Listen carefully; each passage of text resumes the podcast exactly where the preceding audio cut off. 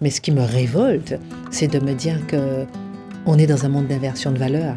Ce qui me révolte, c'est de, venir, de me dire que plus tu veux bien faire ton métier, plus tu es critiqué. Ce qui me révolte, c'est que lorsque tu es dans un monde où tu essaies d'appliquer la définition du journalisme euh, avec un grand J, plus tu te fais euh, critiquer. Ce qui me révolte, c'est que lorsque tu regardes autour de toi et que tu vois des jeunes qui sont à l'école de journalisme et que tu essaies de voir un peu qu'est-ce qu'on leur inculque, et tu vois que finalement, ça n'a rien à voir avec la définition simple du journalisme. Et c'est là où tu te réveilles et tu te dis, tu ne peux pas te taire. Liberté sans expression, mais à un moment, il y a un point à cette liberté sans expression. Il faut que je m'exprime. Bonjour à tous, bienvenue sur VA+, merci d'être avec nous pour aujourd'hui un grand entretien avec une invitée exceptionnelle. Je suis super heureux de recevoir aujourd'hui Christine Kelly. Euh, qui est avec nous pour la promotion de ce livre, Liberté sans expression, dont on va parler tout de suite. Bonjour Christine, merci d'être là. Bonjour Geoffroy, c'est un, honneur pour moi d'être là. C'est une première et je suis vraiment ravi. moi je suis vraiment très touché, d'autant que je vais parler deux secondes tout seul de ce livre, de votre livre, qui est un livre. Et ouais, vous avez bien fait de venir. qui est un livre honnêtement. Euh, à la fois extrêmement émouvant et extrêmement courageux. Je vais décliner un tout petit peu, mais en fait, vous auriez pu, on va parler de votre parcours, parce qu'en fait, vous racontez votre vie, en fait, même depuis d'ailleurs l'enfance, euh, et votre vie d'aujourd'hui, votre vie publique, etc., euh, vous auriez pu être exactement l'inverse de ce que vous êtes si vous n'aviez pas choisi la, voie du courage à chaque fois que vous en avez eu l'occasion. Je vais décliner tous les domaines en vous posant des questions très précises, mais honnêtement, c'est assez édifiant, et en plus, c'est un livre assez personnel. Je le dis d'autant plus que on se connaît un petit peu euh, en dehors, mais moi, je vous connais surtout par l'émission Face à l'info, que je regardais quand même assez souvent, et vous montrez pas grand-chose personnellement, et là, il y a énormément de choses. Vous parlez de votre fille, vous parlez de, de votre vie, de, votre, de la manière personnelle dont vous vivez les choses, vous parlez de votre parcours, de vous beaucoup de détails, etc. C'est vraiment, franchement, j'ai adoré. Je conseille vraiment aux gens de lire euh, Liberté sans expression. Et de toute façon, tout ce qui va suivre maintenant va donner aux gens envie de le lire parce que vraiment, c'est, c'est, ça, il faut pas le rater. Alors, je commence par peut-être euh, quelque chose dont j'ai eu le sentiment qu'il avait été décisif au moment de décider d'écrire ce livre.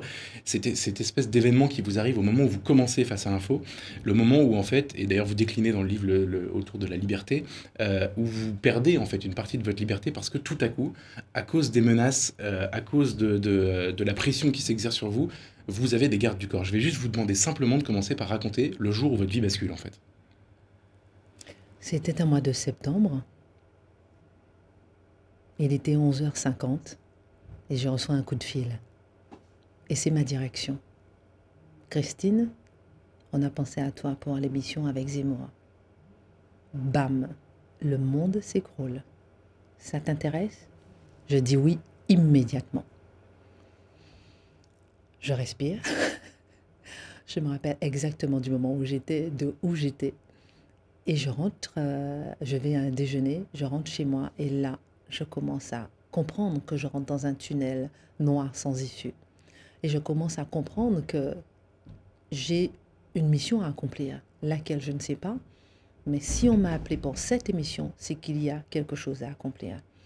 Donc euh, ce jour-là, ma vie bascule, mais chaque seconde, chaque jour qui ont suivi ce jour pendant ces deux années où Eric Zemmour était présent euh, dans l'émission ont été euh, riches d'enseignements, riches de sagesse, riches de, de, vision de la vie, riches de vision de l'actualité, riches de liberté d'expression, riches de liberté sans expression. Et à ce moment-là, du coup, vous, vous, recevez fait pas mal d'insultes. Euh, un peu de tout bord. Enfin, je veux dire, vous ne ciblez pas d'ailleurs une catégorie de gens en particulier, c'est beaucoup de monde qui vous insulte et on décide en fait de vous, euh, de vous protéger pour ce métier que vous allez exercer. Je précise que en fait, ce livre est une, vraiment une, bouffée d'air frais euh, dans la société dans laquelle on vit en ce moment, parce que vous allez nous l'expliquer, vous avez une conception de la liberté d'expression qui est en fait extrêmement large en réalité, et vous l'avez d'ailleurs prouvé dans les faits en faisant cette émission avec Eric Zemmour. D'ailleurs, depuis qu'il est parti de la même manière, je vais vous demander un peu de nous expliquer tout ça, mais tout à coup, vous, avez donc euh, une, une, euh, protection euh, avec des gens qui, veillent sur vous toute la journée, les anges gardiens, comme vous les appelez. ça a changé quelque chose dans votre rapport? C'est d'ailleurs, vous l'écrivez dans la quatrième de couverture. Est-ce qu'une journaliste devrait être protégée pour faire son métier? Vous, vous vous revendiquez de faire rien d'autre que votre métier. Qu'est-ce que ça vous inspire, en fait, aujourd'hui, de, de, devoir vivre protégé comme vous l'avez dit si bien tout à l'heure, c'est cette protection en fait qui m'a poussé à écrire le livre et à me demander mais qu'est-ce que j'ai fait pour mérité, entre guillemets, euh, cette protection. Ils sont là, dehors, vous les avez vus, euh, m'accompagner lorsque je suis arrivée. Et qu'est-ce que j'ai fait? Qu'est-ce que j'ai fait de mal? Qu'est-ce que je n'aurais pas dû faire? Est-ce qu'il y a quelqu'un qui peut me dire à quel, fois, à quel moment j'ai insulté? À quel moment j'ai peut-être pris une position dangereuse? À quel moment j'ai pris une opinion, euh, j'ai fait valoir une certaine opinion qui peut pourrait heurter, et même en heurtant, et même en choquant, et même si j'avais pris une position, on est dans le cadre, on serait dans le cadre de la liberté d'expression. J'avais toutes les raisons de me poser la question, mais pourquoi justement je suis protégée? Et je n'ai pas accepté la protection tout de suite. Emmanuel Macron m'avait envoyé un SMS en me disant qu'il était à sa disposition et ses équipes si jamais j'avais besoin d'être euh, protégée avec les menaces de mort parce qu'il n'acceptait pas qu'un journaliste puisse euh, euh, être menacé de mort pour l'exercice de son métier. Je n'avais pas accepté au début et petit à petit, quand les menaces continuaient, j'ai fini par accepter. Mais euh, moi, ce que je trouve euh, révoltant même, euh, même si leur arrivée a été une sorte de, de respiration et de tranquillité à l'instant T où ils sont arrivés dans ma vie, mais ce qui me révolte, c'est de me dire que on est dans un monde d'inversion de valeurs. Ce qui me révolte, c'est de, venir, de me dire que plus tu veux bien faire ton métier, plus tu es critiqué. Ce qui me révolte, c'est que lorsque tu es dans un monde où tu essaies d'appliquer la définition du journalisme euh, euh, avec un grand J, plus tu te fais euh, critiquer. Ce qui me révolte, c'est que lorsque tu regardes autour de toi et que tu vois des jeunes qui sont à l'école de journalisme et que tu essaies de voir un peu qu'est-ce qu'on leur inculque, et tu vois que finalement, ça n'a rien à voir avec la définition simple du journalisme. Et c'est là où tu te réveilles et tu te dis, tu ne peux pas te taire. Liberté sans expression, mais à un moment, il y a un point à cette liberté sans expression. Il faut que je m'exprime. Je vais y revenir sur les. Parce que quand je dis que le livre est courageux, c'est qu'en effet, ça parle des écoles de journalisme, en effet, ça parle du CSA, ça parle un peu des vaches sacrées qu'on n'a pas trop le droit de critiquer dans, dans notre milieu à nous, euh, euh, journalistique. Juste pour, terminer sur votre conception euh, du métier de journaliste et, et la manière dont ça s'articule avec la liberté d'expression, quand vous racontez la collaboration avec Eric Zemmour, les deux années qu'a duré l'émission quand il était là, puisqu'elle continue depuis évidemment, puis on en parlera aussi, en fait, c'est assez, c'est assez beau la manière dont vous dites comment vous concevez votre rôle vous êtes là non pas pour éructer euh, face à lui, pour expliquer qu'il a tort, etc., mais pour euh, demander une précision, en fait poser des questions, ce qui reste quand même notre métier à l'origine, euh, modérer, et, en fait ça a tenu pendant deux ans, contrairement à ce qu'on pourrait penser, à Zemmour quand il arrive, il est accusé d'être en roue libre, déjà dans la politique, etc. Ça s'est fait naturellement en fait ou pas? Très intéressant justement ce paradoxe entre certains les mauvaises langues qui veulent vous faire un procès en illégitimité et que vous dites qu'il est en roue libre hein, complètement, et la réalité qui fait que Éric Zemmour sait qu'il n'est pas en roue libre. Éric Zemmour sait qu'il est là pour s'exprimer, exprimer ses idées, mais il y a des barrières à, ne pas franchir. Et ça, il le sait. Donc, est-ce que ça m'est venu automatiquement de pouvoir modérer et d'aller vers ce chemin? J'ai essayé de... Je connaissais pas vraiment Éric Zemmour avant pas du tout même. Donc euh, j'ai essayé de le ressentir, essayer de euh, voir quel était son caractère à travers son regard, à travers ses gestes, à travers des petits détails qui font que, à quel moment il s'énerve, à quel moment il ne s'énerve pas. Qu'est-ce qu'on obtient hmm. lorsqu'on arrive à l'énerver? Qu'est-ce qu'on n'obtient pas lorsqu'on arrive à l'énerver? Qu'est-ce qu'on obtient lorsqu'on lui pose une question avec un sourire? Qu'est-ce qu'on n'obtient pas lorsqu'on lui pose pas de questions avec un sourire. Et ça, c'était important. Le but du but, c'est pas de, de, comme vous dites, d'éructer, de dire ah, je ne suis pas d'accord avec vous. C'est facile. C'est facile, tout le monde peut le faire. Ah oui, alors je ne suis pas d'accord avec vous, je vais quitter le plateau. C'est facile. Le but du but, c'est est-ce qu'on donne à penser aux téléspectateurs? Est-ce qu'on donne à réfléchir aux téléspectateurs? Est-ce qu'on arrive au bout du bout à laisser une opinion qu'elle vous convienne ou pas s'exprimer. Est-ce qu'on arrive à le faire développer son argumentation en surveillant, en essayant d'arrêter les balles? Les balles qu'il faut arrêter. Il y a des balles qui peuvent, que vous avez envie d'arrêter, et là vous dites non, non, il faut la laisser passer, celle-là. Euh, tu as envie de l'arrêter, mais tu la laisses ça ne te regarde pas. C'est aux téléspectateurs de juger. Et je me suis placée, en fait, dans la droite ligne de mon métier précédent, qui était euh, membre du Conseil supérieur de l'audiovisuel.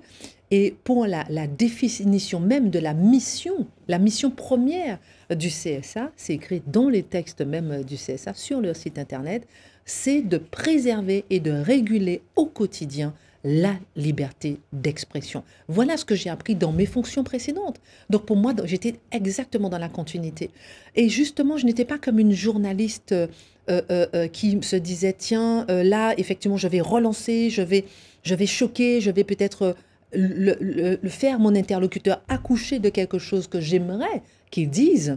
Mais j'étais plutôt là, en retrait, à me dire, il s'exprime, mais là où je mets la main, ou là où j'arrête la balle, c'est uniquement la limite de la loi. Alors, il y a une, euh, il, y a, évidemment en fait toute une, enfin c'est une autobiographie aussi entre les lignes. Par petites touches, vous racontez votre vie. Euh, ça commence en Guadeloupe évidemment. La petite Christine Kelly euh, qui rêve, qui rêve en fait de Paris. C'est amusant. Vous avez plusieurs fois une, référence à, Balzac et, donc vous, j'allais dire, on vous montez pas à la capitale. En réalité, vous prenez l'avion pour venir à Paris. Ce qui est hyper intéressant, c'est que, en fait, au fond, euh, c'est un vrai parcours méritocratique parce que rien ne vous prédestine à être une journaliste parisienne du tout. Euh, et, en même temps, tout au long du livre, quand vous racontez ce parcours, à aucun moment vous jouez la carte, pourtant c'est l'époque euh, de la victimisation. C'est-à-dire que normalement, vous devriez dire, malgré ma couleur de peau, parce que vous mettez les pieds dans le plat, vous en parlez beaucoup, euh, malgré ma couleur de peau, malgré le fait d'être une femme, et ça je vais vous en parler aussi, euh, vous auriez pu raconter un parcours du combattant extrêmement dur, etc. Et en fait, vous êtes extrêmement juste. Alors, première question, c'est quel est votre rapport au fait de ne de, pas, avoir, de pas être blanche, d'avoir une couleur de peau, d'être noire euh, Et, qu'est-ce que ça a été dans votre parcours, en fait? Euh, Est-ce que ça vous a aidé? Est-ce que ça vous a pas aidé? Sachant que vous n'avez pas envie à aucun moment, c'est incroyable, les scènes que vous racontez avec les journalistes qui vous disent Oui, tu es noir et tu es LCI, euh, non, je suis juste journaliste. Comment vous avez vécu ça, en fait? Ça n'a pas été toujours facile, mais la question que vous posez est la clé de ma carrière la question que vous posez est la clé de la façon dont euh, j'ai pu avancer. Et depuis petite, je suis née effectivement en Guadeloupe avec des parents enseignants, euh, protestants, très stricts, en allant à l'église, en jouant au piano et en allant à l'école, c'était mes seuls devoirs et mes seules obligations. Et euh, où petit à petit, j'ai grandi, mais la droite ligne de mon éducation, c'était l'apparence extérieure ne compte pas, c'est l'intérieur qui compte. La beauté est trompeuse et l'apparence est vaine. Comme me disait tout le temps ma mère, cultive tes qualités intérieures. Parfois, des amis de ma mère venaient me dire Ah, elle est belle ta fille. Et ma mère se retournait vers moi Cultive ta beauté intérieure. Qu'est-ce que tu as dans ton cœur? Tout le temps. Et du coup, j'ai grandi avec cette carapace qui se dérobe derrière l'apparence extérieure et qui ne, qui ne, euh, voilà, qui ne, qui ne compte pas du tout et qui ne s'appuie pas du tout sur mon apparence. Pour moi, je peux être euh, euh, voilà, grande, blonde, brune, noire, grosse, mince, voilà, tout ce qu'on veut, rousse, suédoise, enfin tout ce qu'on veut. Mais qu'est-ce que j'apporte au fond de moi à l'autre et à la société? Donc j'ai été élevée comme ça, et, mais bien enracinée, c'est-à-dire que ce n'est pas parce que je ne décide pas par rapport à ma couleur de peau, et je refuse de décider par rapport à ma couleur de peau, que je ne suis pas enracinée dans mon identité et je ne sais pas qui je suis. Je sais exactement qui je suis. J'ai fait des enquêtes pour savoir d'où je viens. Quand on est fille d'esclave, de petite, petite arrière, petite fille d'esclave, dans les registres, il y a un moment où ça s'arrête, n'y a plus de traces. Donc on vit avec ce qu'on a. Donc à la fois un peu congolaise, à la fois bretonne, à la fois euh, vietnamienne, à la fois euh, indienne de Madras. On met ça dans un checker et ça donne une petite Kelly, qui est une petite euh, Christine Kelly, qui fait avec qui elle est. Et qui petit à petit, lorsque je grandis en Guadeloupe, bon...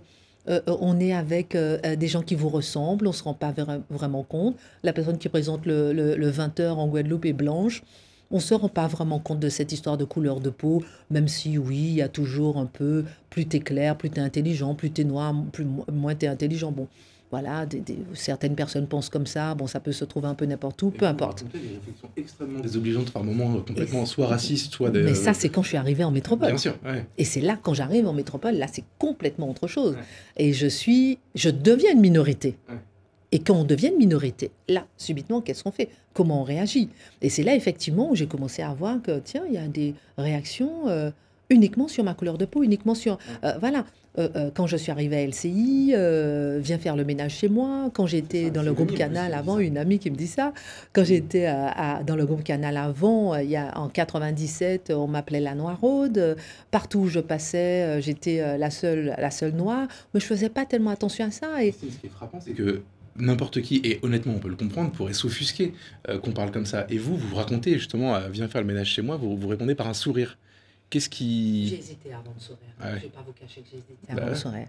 Mais je me suis dit que je ne laisserai pas quelqu'un m'enfermer dans son mépris.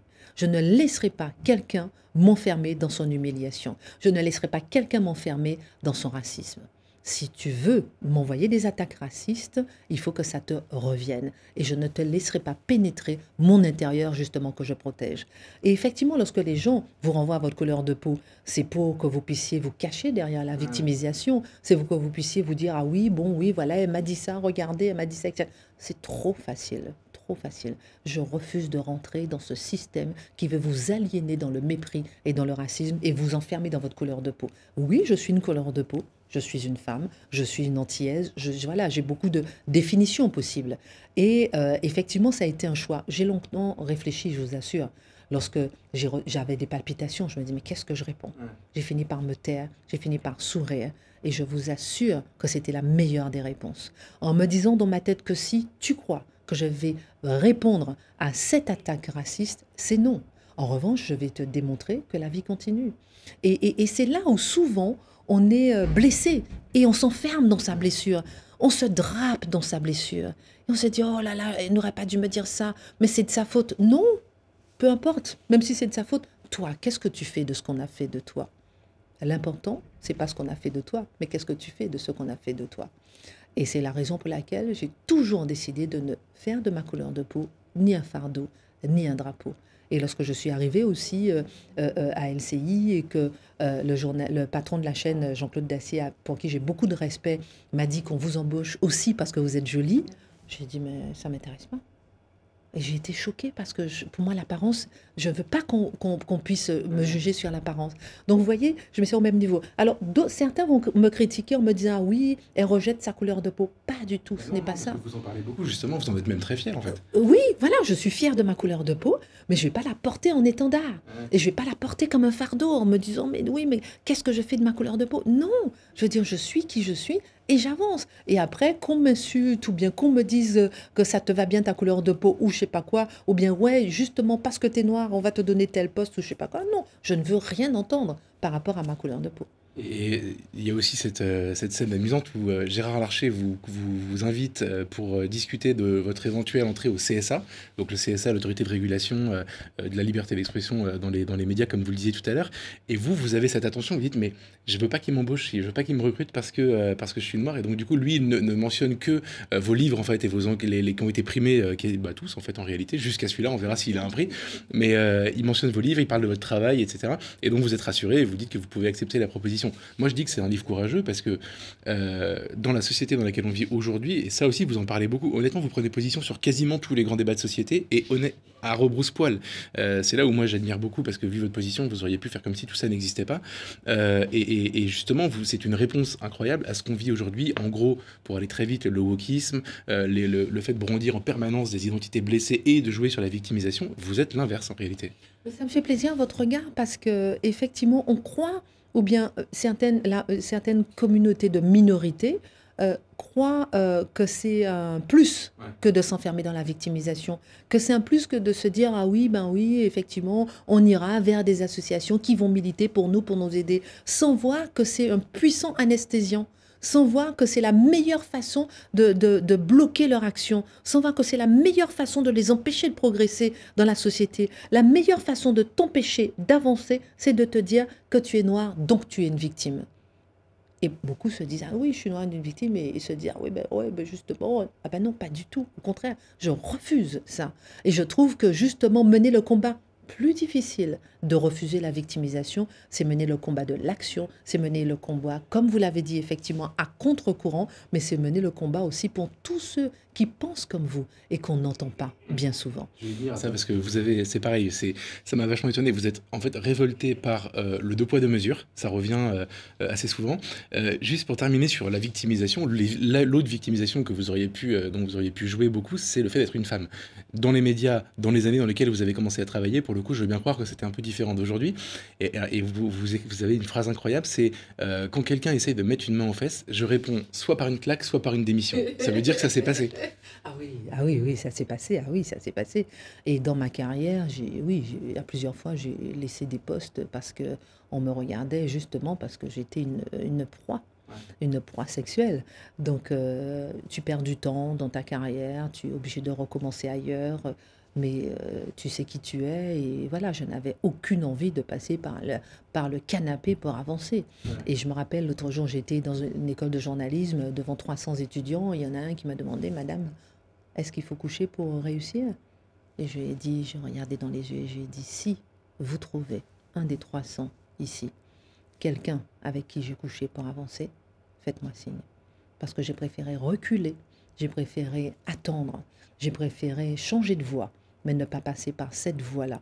Et pour être sûr que j'avance par mes compétences. Alors oui, dans les rédactions, à l'époque, vous savez, on fumait, euh, on, parle de tout, des plaisanteries grivoises, etc.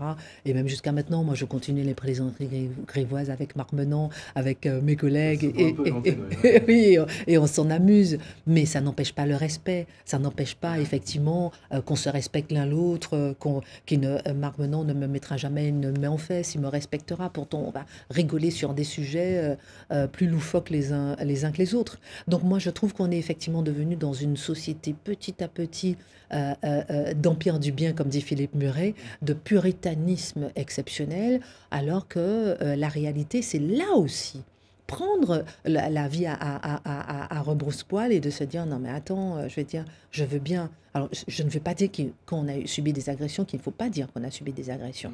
Mais un jour, j'ai eu une jeune femme qui me dit oui Christine, elle était en pleurs, regarde ce que telle personne m'a mis, ça me choque, je vais démissionner et je peux pas du tout. J'ai été voir la RH, franchement pour moi c'est agressif, c'est une sorte d'agression je lui ai dit, écoute-moi bien, viens, on va se mettre dans un bureau.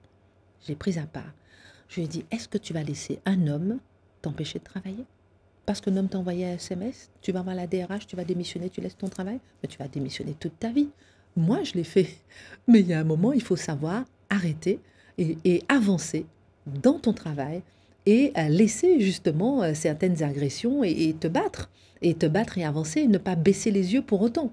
Donc je fais la différence entre effectivement les agressions, les agressions sexuelles pour lesquelles il faut porter plainte et tout, mais je fais une différence aussi entre l'instrumentalisation des agressions vous avez des mots d'ailleurs assez durs sur, euh, sur, euh, sur le mouvement MeToo. Enfin, en tout cas, vous avez un regard critique sur le mouvement MeToo, euh, justement parce qu'il ne sépare pas l'un de l'autre. En fait, en gros, c'est encore une fois un des exemples dans lesquels vous allez vraiment à rebrousse-poil et la facilité aurait pu vous conduire à juste raconter les mains aux fesses et à pas tirer de, de conclusions un tout petit peu plus ambitieuses.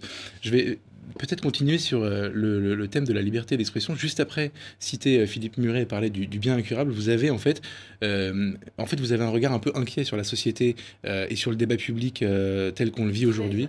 Très inquiet, c'est l'énorme, peut-être c'est les deux tiers du livre après votre enfance. Je, je vais citer juste cette phrase.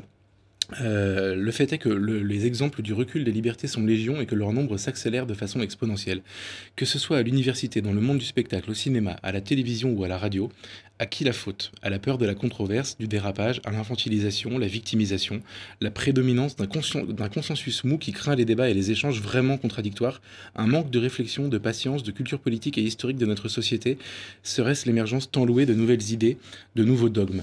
Alors, pour moi, j'y ai vu le, disons, le, catéchisme de la pensée de Christine Kelly, parce que vous êtes vraiment attaché à ce qu'on puisse tout dire dans les fameuses règles que vous disiez.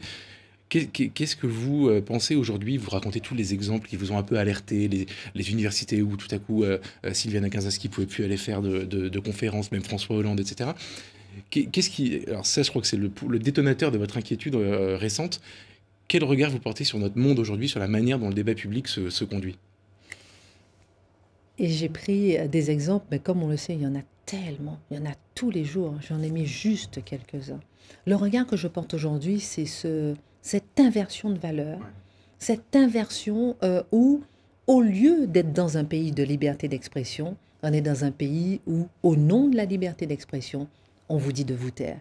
Ce qui m'a choqué, par exemple, dans cette émission Face à l'info, c'est qu'on voulait absolument faire taire Éric Zemmour.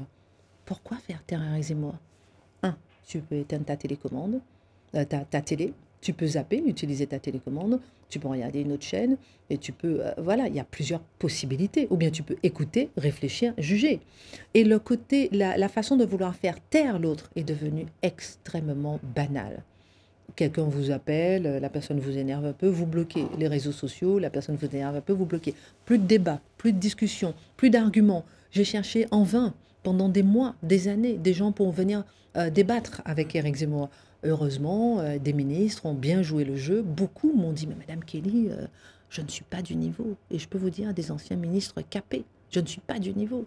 les gens ont peur maintenant d'argumenter, d'oser donner leur avis, oser confronter, avoir des palpitations, voir que tu n'arrives pas peut-être à convaincre l'autre, oser écouter justement la version différente de l'autre. Et ça, justement, on se replie en vase clos et on reste en vase clos, on reste enfermé dans ses propres a priori et on va jamais les confronter avec l'autre. Par contre, on veut le faire taire. Et pour moi, c'est ce que je vois autour de moi au quotidien, c'est la volonté euh, euh, au nom de la liberté d'expression, au nom de la liberté justement de tuer cette liberté. Et ça, on le voit tous les jours. Et qu'est-ce que ça veut dire? Qu'est-ce que ça dit de notre vie? Qu'est-ce que ça dit de notre démocratie? C'est qu'elle est complètement, non seulement en danger, mais en train de mourir à petit feu. J'avais postulé pour être présidente de la chaîne parlementaire. Bon, il y avait dix candidats, on prenait qu'un seul, je savais que j'avais peu de chance. Mais mes premiers mots, c'était en 2015, je crois, janvier 2015, je crois. Et j'avais dit notre démocratie est en danger. C'était mes premiers mots. J'avais pas encore commencé, Eric Zemmour. Parce que j'avais déjà vu qu'avec les fake news, avec tout, avec, on est en notre démocratie en danger. Donc moi, ce livre est un cri, un cri du cœur, un cri d'un membre du CSA, d'un ancien membre du CSA, un cri d'une journaliste pour dire attention, ce que vous croyez n'est pas la réalité. Ce que vous défendez n'est pas forcément les, les, valeurs à défendre. Ouvrons les yeux, regardons les véritables valeurs à défendre. Osons aller vers la difficulté. La vie, c'est un monde d'effort. La vie, c'est un monde de, de difficulté. La facilité, c'est ne pas écouter l'autre, éteindre sa télé, euh, euh, euh, comment dirais-je, faire taire celui pour lequel vous n'êtes pas d'accord, alors que aller, la liberté d'expression, c'est accepter d'être choqué, violemment choqué parfois mais se dire, tiens, il m'a fait réfléchir, ah, je suis pas d'accord avec ce qu'il a dit, mais au moins avoir un cerveau qui fonctionne. Et on n'a plus de cerveau qui fonctionne. Notre cerveau est anesthésié. Pourquoi vous seriez Je souris parce que accepter d'être violemment choqué, ça me fait penser à cette phrase mythique quand Éric Zemmour dit que tous les, mineurs étrangers sont, sont, des délinquants, des violeurs, et que vous dites pas tous, Éric, c'est devenu un peu une blague très répandue. Donc je vous demanderais peut-être de faire un petit pas tous euh, à, la, fin, parce que c'est devenu mythique, et, et, lui répond si, tous, Christine. Et donc euh, je me suis marré parce que je, voilà, ce jour-là, vous étiez choqué, mais vous l'avez exprimé, euh, en tout cas, vous étiez dérouté, mais vous l'avez exprimé oui, ben, posément. Ce jour-là, par exemple Plusieurs personnes m'ont reproché de ne pas avoir maîtrisé l'antenne, alors que pour moi, c'était le meilleur moment où j'ai maîtrisé l'antenne. Vous voyez ce que je veux dire? Et c'est là aussi où je dis toujours inversion de valeur. C'est là où je dis procès en illégitimité. Mm. Ce qui est bon n'est pas bon, ce qui est, ce qui est bon, euh, voilà, les, ce qui est mauvais, c'est ce qui est bon. Donc il y a un moment où euh, il faut ouvrir les yeux, il faut se réveiller et se dire qu'on ne va pas nous-mêmes euh, regarder la démocratie se dérober sous nos yeux, creuser la tombe de, de, de, de la fin de notre, de notre civilisation et de notre démocratie. Vous voyez ce que je veux dire? Il y a, vous avez parlé du CSA, donc vous êtes en effet ancien membre euh, du CSA, vous racontez cette expérience d'ailleurs, le CSA, et d'ailleurs vous dites toutes les critiques qui sont faites au CSA, que fait le CSA, à quoi sert le CSA, etc. Vous, vous le défendez plutôt, moi je sais, vous me l'avez déjà dit par le passé, que vous avez adoré ce, ce, boulot, euh, que peut-être même d'ailleurs vous ne seriez pas contre l'idée d'y retourner un jour, enfin que vous avez vraiment pris ça euh, au sérieux, c'est 15 heures de boulot par jour je crois. pour, moi oui. Et, et, vous racontez, c'est plein de missions qu'on soupçonne pas du tout, nous le CSA revient tous les, les cinq ans dans notre, vie parce que ton de parole. Vous avez une phrase géniale d'ailleurs, quand François Asselineau vient négocier de passer aux 20h de je sais plus quelle chaîne et que vous lui dites euh, la, télévision doit refléter la campagne et pas faire campagne à votre place. Donc vous avez vraiment des... On comprend beaucoup mieux le, tout ce qui peut s'y passer. Moi j'ai une question et j'invite vraiment les gens à lire aussi cette partie-là pour comprendre cet organe qui est très critiqué parfois pour des bonnes raisons. Votre regard d'ancien membre du, CSA sur le, le CSA, sur l'ARCOM aujourd'hui, qui, rappelons-le, donc euh, a quand même euh, réglementé le, le temps de parole de manière très contraignante, et c'est peut-être son boulot, hein, je ne sais pas si vous les défendez là-dessus, mais y compris par exemple vis-à-vis d'une chaîne comme CNews, où si j'ai bien compris, euh, on vous impose euh, aujourd'hui à CNews un flash info tous les quarts d'heure pour continuer à être une chaîne d'information. Bref, comment vous le vivez maintenant que vous en êtes sorti? Est-ce que vous trouvez que l'ARCOM fait vraiment bien son boulot ou que quand même c'est un peu critiquable? Alors, le CSA n'a pas imposé à CNews de, le, JT tous les quarts d'heure. Il n'empêche que le CSA est sous pression de plusieurs politiques et de plusieurs personnes ou personnalités qui écrivent au CSA depuis le début de cette émission pour dire il faut faire taire Zemmour. Il faut arrêter cette émission. Et je reviens justement à ce que je disais. Et euh, moi, je serais au CSA aujourd'hui, jamais je n'aurais accepté de, de, de, de comment dirais-je, de, voilà, de donner crédit, oui, de donner crédit et de chercher une façon ou une autre pour donner crédit à ces personnes qui militent contre la liberté d'expression. Et moi, lorsque j'étais au CSA et que je m'occupais des temps de parole, je m'occupais du temps de parole de Jean-Luc Mélenchon. J'appelais les chaînes et les radios pour leur dire il faut lui donner de la parole, le, temps de parole.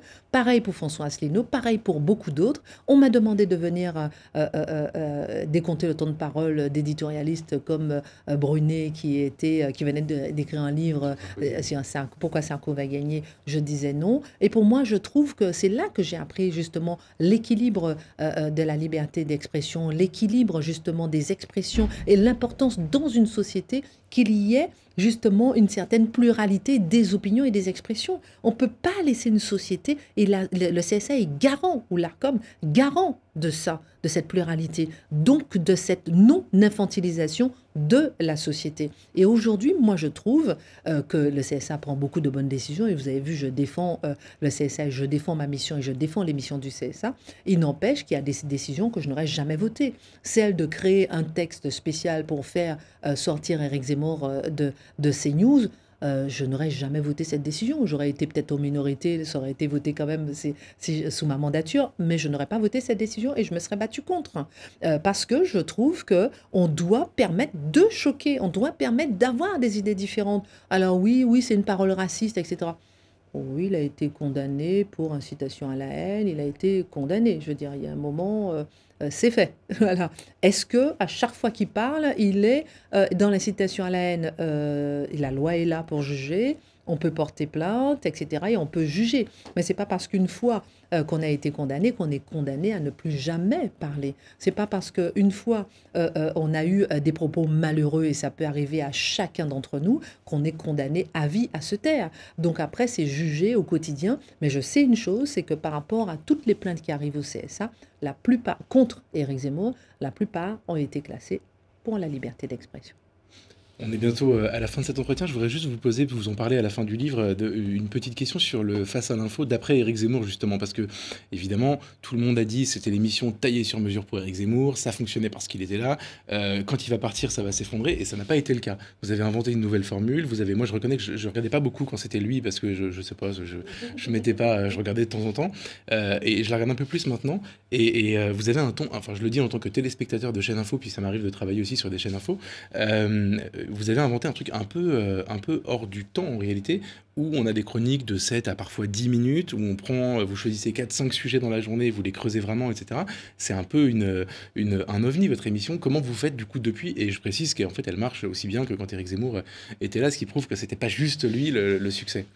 Alors le succès vient quand même d'Éric Zemmour. Je veux quand même lui, au début lui reconnaître qu'il a donné vraiment l'impulsion. Il n'y aurait pas eu de Face à l'info sans lui et ni les audiences de CNews sans lui. Et après, c'est vrai qu'on a voulu euh, garder un peu la même identité euh, de l'émission pour que chacun puisse avoir justement euh, son opinion. Moi, personne ne sait si justement j'ai été choqué ou pas dans telle ou telle chronique. Parfois, c'est un de mes amis euh, qu'un des mousquetaires a complètement explosé en vol et je ne dis rien, personne ne le sait, ça se voit pas sur mon visage et c'est important euh, pour moi. Mais je veux que premièrement, il y ait une bonne ambiance, euh, que chacun, deuxièmement, que chacun se respecte, troisièmement, que chacun écoute l'autre, quatrièmement, qu'on donne son avis si on n'est pas d'accord sur le plateau, un chroniqueur entre l'un et l'autre, et puis cinquièmement, surtout qu'on soit là pour élever le niveau intellectuel du téléspectateur, lui donner à réfléchir, ne pas le prendre pour un enfant, lui donner à penser, lui donner à voir le monde autrement, lui donner des arguments qu'il n'aura pas ailleurs. Et c'est pour ça qu'effectivement, quitte à ceux qui prennent 7 ou 12 minutes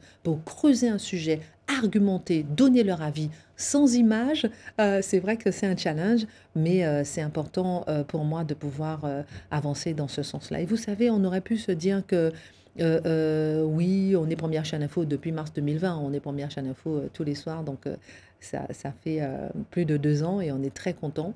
Mais je dis tout le temps, et c'est un verset de la Bible, l'humilité précède la gloire et l'orgueil précède la ruine. Et je pense que dans la vie, il faut rester humble quel que soit ce qui vous arrive. Quand ça marche, l'humilité. Quand ça marche pas, l'humilité. Toujours rester humble. Et je pense que l'arrogance est la pire des choses qui puissent arriver. Donc je demande même à mes chroniqueurs de rester humbles dans leur démonstration, dans leur façon de faire, dans leur façon de se comporter euh, autour de la table. Et j'espère leur donner un minimum d'exemples d'humilité et de simplicité pour que l'info soit la seule, la seule, la seule à être euh, la star. Je vais terminer en disant, en redisant, en disant à nouveau que, vraiment ce livre euh, est à lire. Il est en fait très personnel et, euh, et, très très touchant aussi parce que vous avez une, je peux le dire, euh, une personnalité très attachante. Christine, c'est quelqu'un qui, qui, vous êtes quelqu'un qui toujours, même en dehors, ouais vraiment, vraiment, vraiment, en, dehors même de, tout ça, de ce petit milieu médiatique, est extrêmement authentique, extrêmement facile aussi d'accès. C'est, c'est pas le cas de tout le monde, donc je l'ai dit d'autant plus. On vous retrouve vraiment, vraiment merci pour bah, déjà d'être venu nous voir. C'est un, un, c'est un vrai honneur. ensuite, merci pour ce livre. J'espère que ça va bien se passer pour lui qu'il aura une belle trajectoire. Euh, et, je vais peut-être vous demander un petit cadeau, c'est de, de, faire le, le, le, message de fin à ma place, puisque c'est plus votre métier que le mien, donc je ne sais pas où est la, la, caméra est là. Et vous allez conclure cette émission, je vous laisse le dernier mot. Ah oui, ah oui. Alors, euh, qu'est-ce que je pourrais dire comme dernier mot? La première, c'est que si jamais Eric Zemmour m'entend et qu'il met fin à sa carrière politique, il est le bienvenu sur CNews. La deuxième, c'est que euh, tout ce que je peux dire aujourd'hui, euh, c'est surtout d'inviter chacun à analyser tout ce qui se dit, à user, son, à utiliser et user sa propre capacité de jugement pour ne pas se laisser compter, avoir la force euh, d'esprit d'aller contre ce qu'on pourrait appeler la bien-pensance, oser aller contre.